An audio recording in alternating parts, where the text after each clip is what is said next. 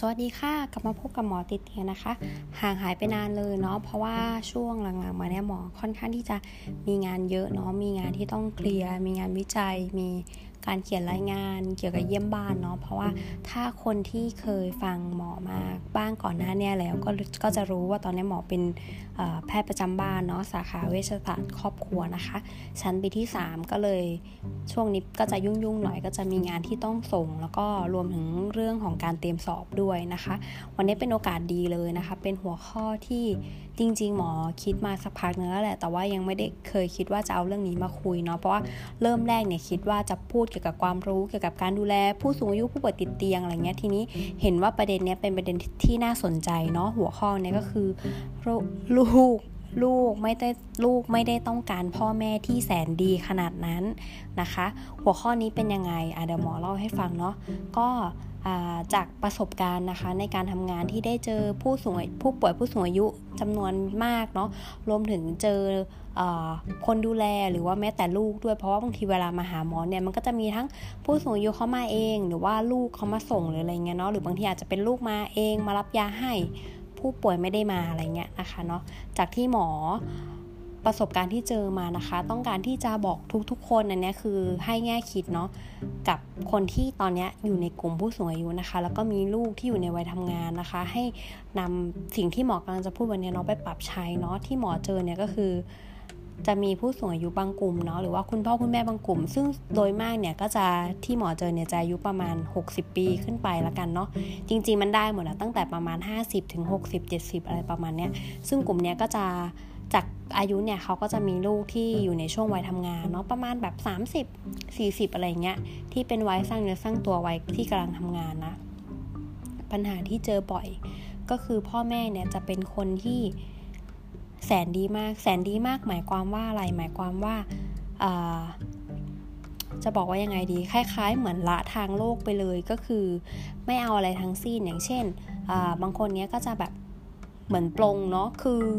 ต้องบอกก่อนว่าการที่ปรงหรือว่าการที่ละทางโลกหรืออะไรเงี้ยหมอไม่ได้บอกว่ามันไม่ดีนะ แต่อันเนี้ยมาชี้ให้เห็นอีกแง่หนึ่งเนาะอย่างเช่นบางคนเนี่ยปรงมากเลยก็คือแบบเออกับข้าวก็กินแบบง่ายมากเนาะ หรือแม้แต่เสื้อผ้าเนี่ยก็ใส่เสื้อผ้าเก่าๆ ถามว่าดีไหมหมอว่ามันดีนะ เพราะว่ามันเป็นการประหยัดด้วยแหละเนาะ การที่เราไม่ได้ต้องไปแบบฟุ่มเฟือยหรือว่าเสียเงินเสียทองกับการซื้ออาหารที่มันแพงหรูๆหรือว่าเสื้อผ้าที่มันราคาแพงมากๆอะไรเงี้ย การที่ประหยัดมัธยัติอะไรเงี้ยมันก็เป็นเรื่องที่ดีนะ แต่ในกรณีที่หมอกันจะพูดถึงคืออย่างเช่น ในกรณีที่สมมติว่าลูกเนาะเขาอยากจะซื้ออาหารอะไรอร่อยๆมาให้เราทานเนาะเป็นมื้อพิเศษ ช่วงนั้นอาจจะเป็นวันพิเศษเนาะอย่างเช่น วันเกิดวันปีใหม่เนาะหรือว่าเทศกาลสำคัญนะคะ หรือว่าแม้แต่แบบวันพ่อวันแม่อะไรเงี้ยเนาะลูกเขาก็อาจจะมีของขวัญมาให้ หรือว่ามีพาไปกินอาหารนอกบ้านอะไรเงี้ยอยากจะที่จะให้ คุณพ่อคุณแม่เนาะหรือว่าคนที่เป็นผู้สูงอายุตอนเนี้ยรับน้ำใจนั้นเอาไว้นะ เพราะว่าจริง ๆ แล้วเนี่ยการที่มันมีกิจกรรมอย่างนั้นเกิดขึ้นเนี่ยหมอขอเรียกมันว่าเป็น quality time ละกันนะ เพราะว่าการที่คนเราอยู่ด้วยกันตลอดเนี่ยมันไม่ได้หมายความว่าต้องมี quality time ด้วยกันตลอดนะ การที่เราสร้างเหตุการณ์หรือสร้างอีเวนต์นั้นๆที่มันเกิดขึ้นมาเนี่ยมันเป็นสิ่งที่ดี มันทำให้ทุกคนได้ใช้เวลาด้วยกันเนาะได้ เปิดประสบการณ์ใหม่ๆอย่างเช่น ปกติอาจจะเคยกินแต่กินข้าวที่บ้านเนาะพอไปร้านอาหารก็อาจจะทำให้แบบได้เห็นอะไรสวยๆงามๆเนาะได้ใช้เวลาร่วมกับลูกกับหลานอะไรเงี้ยค่ะ มันก็จะเป็นอีกบรรยากาศหนึ่งนะคะ ดังนั้นก็คือไม่อยากให้ปิดกั้นด้วยการที่เราอาจจะเป็นคุณพ่อคุณแม่ที่แสนดีเกินไปหรือเปล่าที่พอลูกพาไปไหนหรือว่าลูกซื้ออะไรมาให้ก็จะคิดแต่ว่าเอ้ยมันสิ้นเปลืองหรืออย่างเดียวบางทีเราอาจจะต้องมองข้ามตรงนั้นไปบ้างเนาะเพราะว่า ถ้าบางทีลูกเขาไม่ได้พาเราไปเลี้ยงแบบแพงมากเป็นหมื่นเป็นแสนหรืออะไรประมาณนั้นอะไปกินข้าวกันแค่แบบไม่กี่ร้อยหรือว่าอาจจะหลักพันหรืออะไรเงี้ยหมอว่ามันไม่ได้เป็นสิ่งที่สิ้นเปลืองมากขนาดนั้น แต่ว่ามันเป็นสิ่งที่มาเติมเต็มเนาะในช่วงเวลาสิ่งสำคัญเลยสำหรับผู้สูงอายุนะคะ ในการปรับตัวเนี่ยด้วยความที่เราอะ อาจจะเคยเป็นหัวหน้างาน หรือเคยทำงาน หรือเคยเป็นผู้เชี่ยวชาญอะไรมา แล้วพอวันหนึ่งที่เรากเกษียณหรือว่าเราหยุดทำงานแล้วอย่างเงี้ยมันก็ต้องย่อมมีอีโก้อยู่ในตัวอยู่แล้วนะคะ แต่ว่าอยากจะอยากจะให้มองในอีกมุมหนึ่งเนาะแล้วก็ appreciate นะมีความสุขกับชีวิตมากขึ้น การที่ใครมาทำอะไรดีๆ กับเรา หรือแม้แต่ลูกเราทำอะไรดีกับเราให้เรา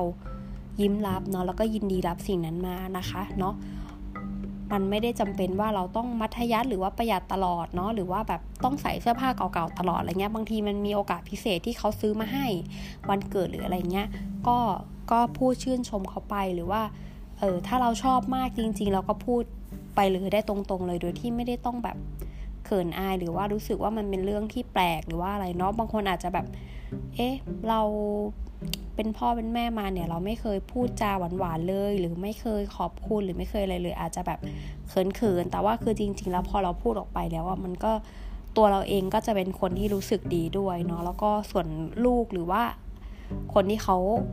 ทำดีกับเราเนี่ยเขาก็จะรู้สึกดีด้วยเหมือนกันนะคะ มันเหมือนมันเหมือนปลดล็อกอะจริง ๆ แล้วชีวิตมันไม่ได้ต้องคิดอะไรเยอะมากเนาะหรือว่าไม่ได้ต้องแบบสุดโต่ง หรือแบบเข้มงวดอะไรมากขนาดนั้นบางทีเราอาจจะมีช่วงที่ผ่อนปลนบ้างเนาะแล้วก็ appreciate กับชีวิตนะคะ แล้วก็เช็คไทม์ให้มันมี quality time ด้วยกัน ไม่ว่าจะกับใครก็ตามจริงๆ อันนี้มันสามารถเอาไปปรับใช้ได้กับคนอื่นๆด้วยนะ ไม่ว่าจะเป็นเพื่อนบ้านเพื่อนร่วมงานหรืออะไรเงี้ยเราสามารถเอาตรงนี้ไปปรับใช้ได้เนาะดังนั้นหมอต้องการจะบอกว่า คนเราเนี่ย คนสักคนหนึ่งเนี่ยไม่ได้ต้องการให้ใครสักคนเนี่ยเฮ้ยเป็นคนดีมากๆเลยเนาะพอพูดถึงความเป็นคนดีมากๆ นี้หมอขอพูดถึงตัวเองเนาะคืออย่างบางทีอย่างเงี้ยหมอรักษาคนไข้เนาะก็คือด้วยความที่งานงานส่วนหนึ่งที่เราต้องทำเนี่ยก็จะเป็นในส่วนของการตรวจโรคเรื้อรังเนาะก็คือเป็นพวกเบาหวานความดันอะไรอย่างเงี้ยบางทีเราเจอคนไข้นะที่แบบคุมน้ำตาลได้ไม่ดีเลยเนาะคือ ก่อนนั้นเนี่ยเราก็อยากจะเป็นหมอที่ดีไง อยากที่จะแนะนำเขาให้เขาคุมน้ำตาลให้ได้ให้แบบดีมากๆสุดๆเลยก็คือ อันนี้คือเราต้องการที่จะเป็นหมอที่ดีที่สุดก็คือต้องการที่จะให้ให้เขาคุมน้ำตาลให้ได้ แต่ว่าพอเราโตขึ้นเราเจอคนมากขึ้นหรือว่าเราเติบโตมากขึ้นเราก็จะรู้ว่าบางทีแบบมันมีหลาย ๆ อย่างที่มันทำให้เขาทำไม่ได้เนาะอย่างเช่นอาจจะด้วยความที่ เขาทำงานไม่เป็นเวลาเนาะบางคนเขาก็ต้องทำงานเยอะทำงานหนักต้องส่งลูกเรียนเนาะหรือว่าด้วยเศรษฐานะของเขาทำให้การเลือกรับประทานอาหารของเขาอย่างเงี้ยมันไม่ได้ว่าจะแบบเฮลตี้หรือว่าดีร้อยเปอร์เซ็นต์มันอาจจะทำได้บางส่วน แต่อีกบางส่วนมันอาจจะทำไม่ได้ ดังนั้นเราก็อาจจะต้องยอมรับที่จะเป็นหมอที่ผ่อนปลนบ้างในบางจุด หรือว่าทางสายกลางเนาะให้เขาคุมให้มันได้แบบพอประมาณ แต่ว่าอาจจะไม่ได้แบบดีเลิศขนาดนั้น แต่ว่าถ้ามันดูแล้วเออ คุมน้ำตาลได้ประมาณเท่านี้มันก็พอได้นะ ไม่ได้ทำให้แบบเกิดโรคร้ายแรงเลยในช่วงนี้ หรือว่าพอไปได้ไม่ได้แย่มากแบบสูงริ้วอะไรขนาดนั้น แล้วก็คือพอที่จะยอมรับได้ ดังนั้น การที่เป็นคนดีเกินไปหรือว่าเข้มงวดหรือสุดตรงมากเกินไปจริงๆ มันก็ไม่ดีเนาะก็ฝากให้คุณพ่อคุณแม่นะคะ ที่ฟังคลิปนี้นะคะ ลองเอา สิ่งที่หมอคิดละกันเนาะก็คือไม่ได้บอกว่าตัวเองคิดถูกร้อยเปอร์เซ็นหรืออะไรเงี้ยแต่ว่าคิดว่ามันมันน่าจะเป็นอีกแนวคิดหนึ่งที่ช่วยให้ความสัมพันธ์ในครอบครัว หรือว่าความสัมพันธ์ของคุณกับลูกคุณดีขึ้นนะคะ ถ้าใครออยากแชร์หรืออยากเสนอแนะอะไรก็สามารถคอมเมนต์ได้นะคะเนาะหรือว่าจะเข้าไปคุยหรือไปเจออ่านบทความที่เพจหมอติดเตียงก็ได้นะคะ ชื่อเดียวกับ